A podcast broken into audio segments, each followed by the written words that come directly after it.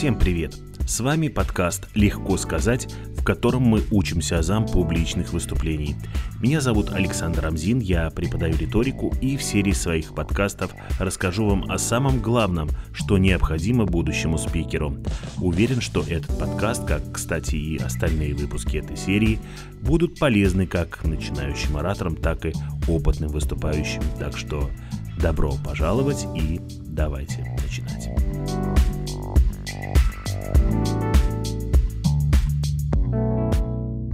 Давайте договоримся на берегу, что под публичным выступлением мы с вами будем понимать нашу связанную речь, а не чтение по бумажке или тексту презентации на экране так как второй, разумеется, никак к публичным выступлениям не относится и ничего, кроме зрения выступающего и здорового сна аудитории, не развивает. Так что, если вы ставите своей задачей выразительное чтение, то, наверное, вам стоит поискать другой подкаст. В общем, все по-честному, буду считать, что мы с вами договорились. Сегодня мы поговорим о подготовке к выступлению. Начинать всегда сложно, поэтому в этом выпуске я постараюсь сделать ваши первые шаги простыми и осознанными. Для начала давайте определяться с темой выступления. Попробуйте сформулировать ее для себя. Обычно я прошу своих учеников рассказать, о чем они будут говорить в одной фразе или в одном предложении. Если получилось, значит тема выбрана правильно. А если в одно предложение вы не помещаетесь или предложение получается, как говорят филологи, сложно сочиненным, значит надо еще подумать.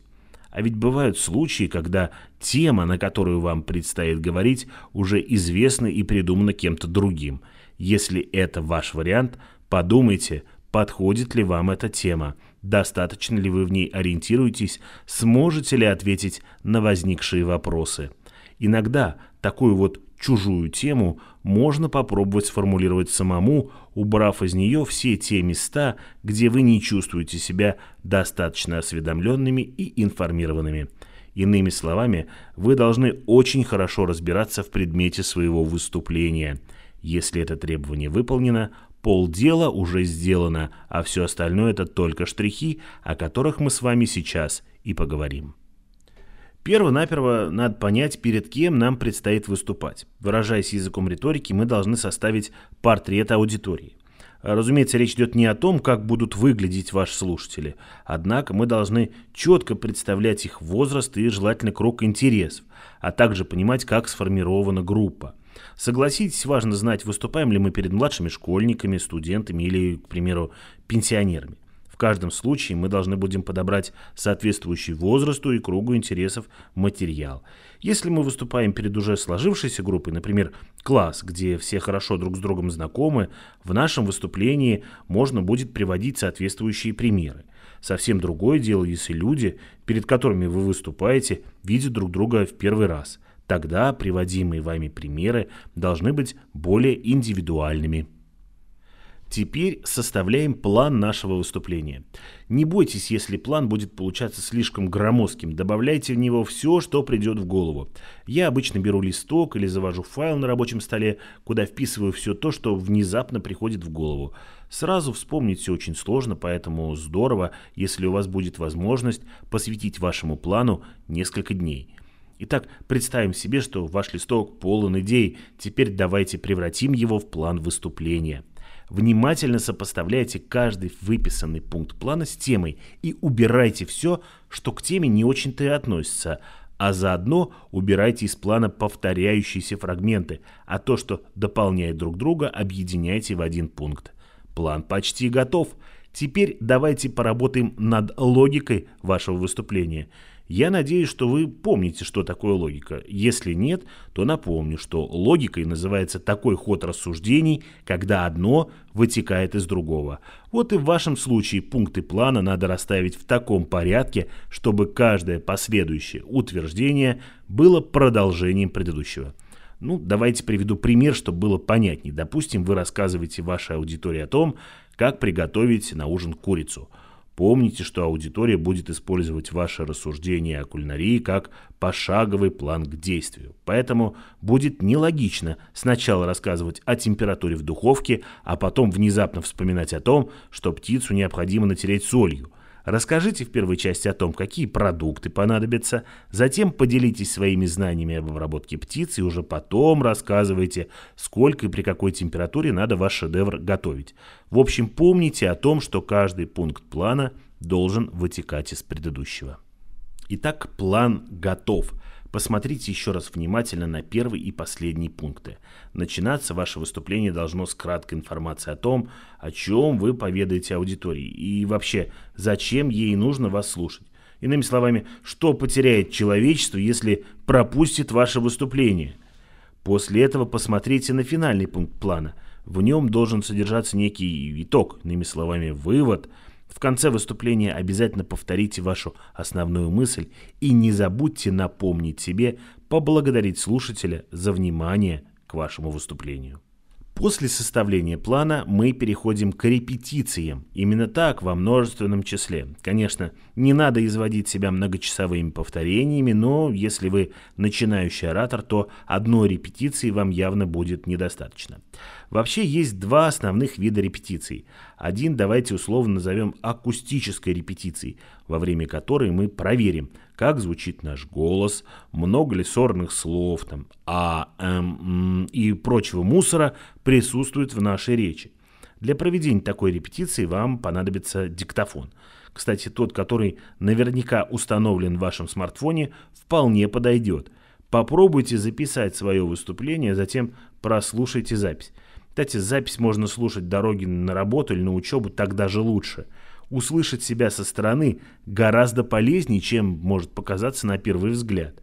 Во-первых, как я уже говорил, вы услышите свои речевые сорняки и сможете в перспективе от них избавиться, ну или как минимум контролировать себя. Во-вторых, неоднократное прослушивание позволит вам лучше запомнить план выступления и факты, о которых вы будете говорить. В общем, это тот самый случай, когда лучше сто раз услышать, услышать и запомнить.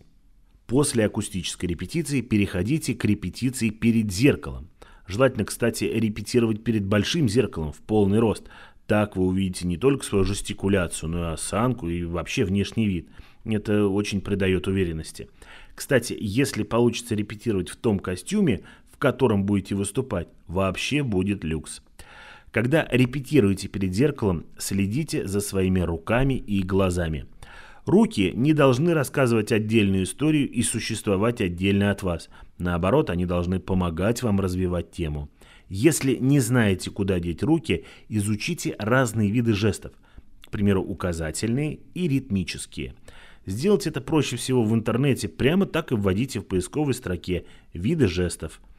Теперь о глазах.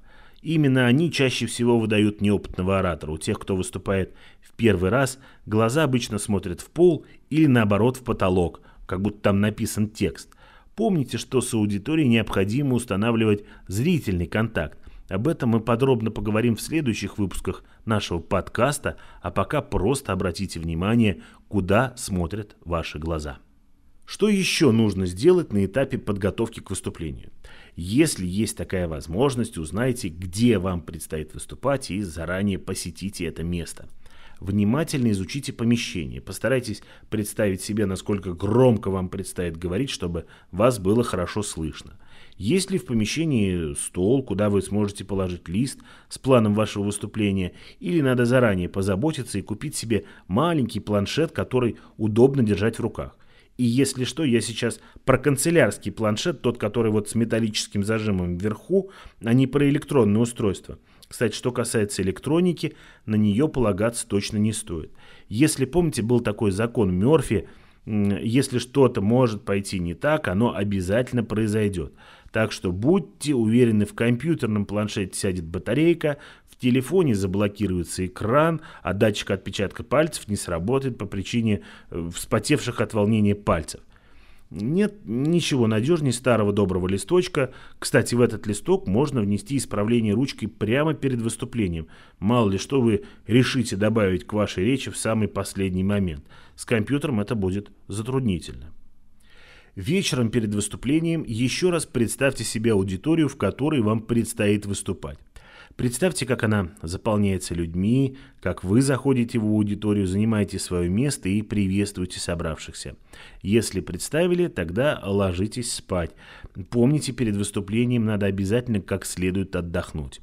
Не получается заснуть, дайте себе последний и самый главный настрой, который звучит очень просто. Все будет хорошо.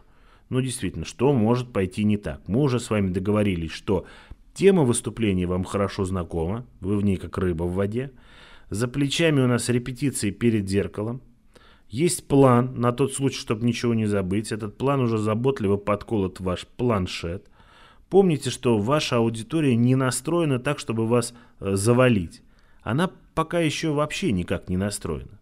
А настроите ее вы, когда выйдете, подарите слушателям легкую улыбку, поблагодарите собравшихся за то, что они пришли вас послушать.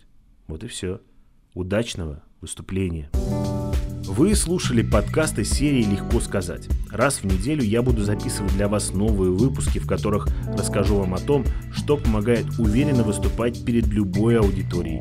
Слушайте подкаст на всех платформах Яндекс, Google, Apple подкасты, а еще я с удовольствием приглашаю вас в свой телеграм-канал «Легко сказать», в котором вы найдете видеосоветы, обзоры интересных книг об ораторском искусстве, лайфхаки и многое другое. До новых встреч, дорогие друзья!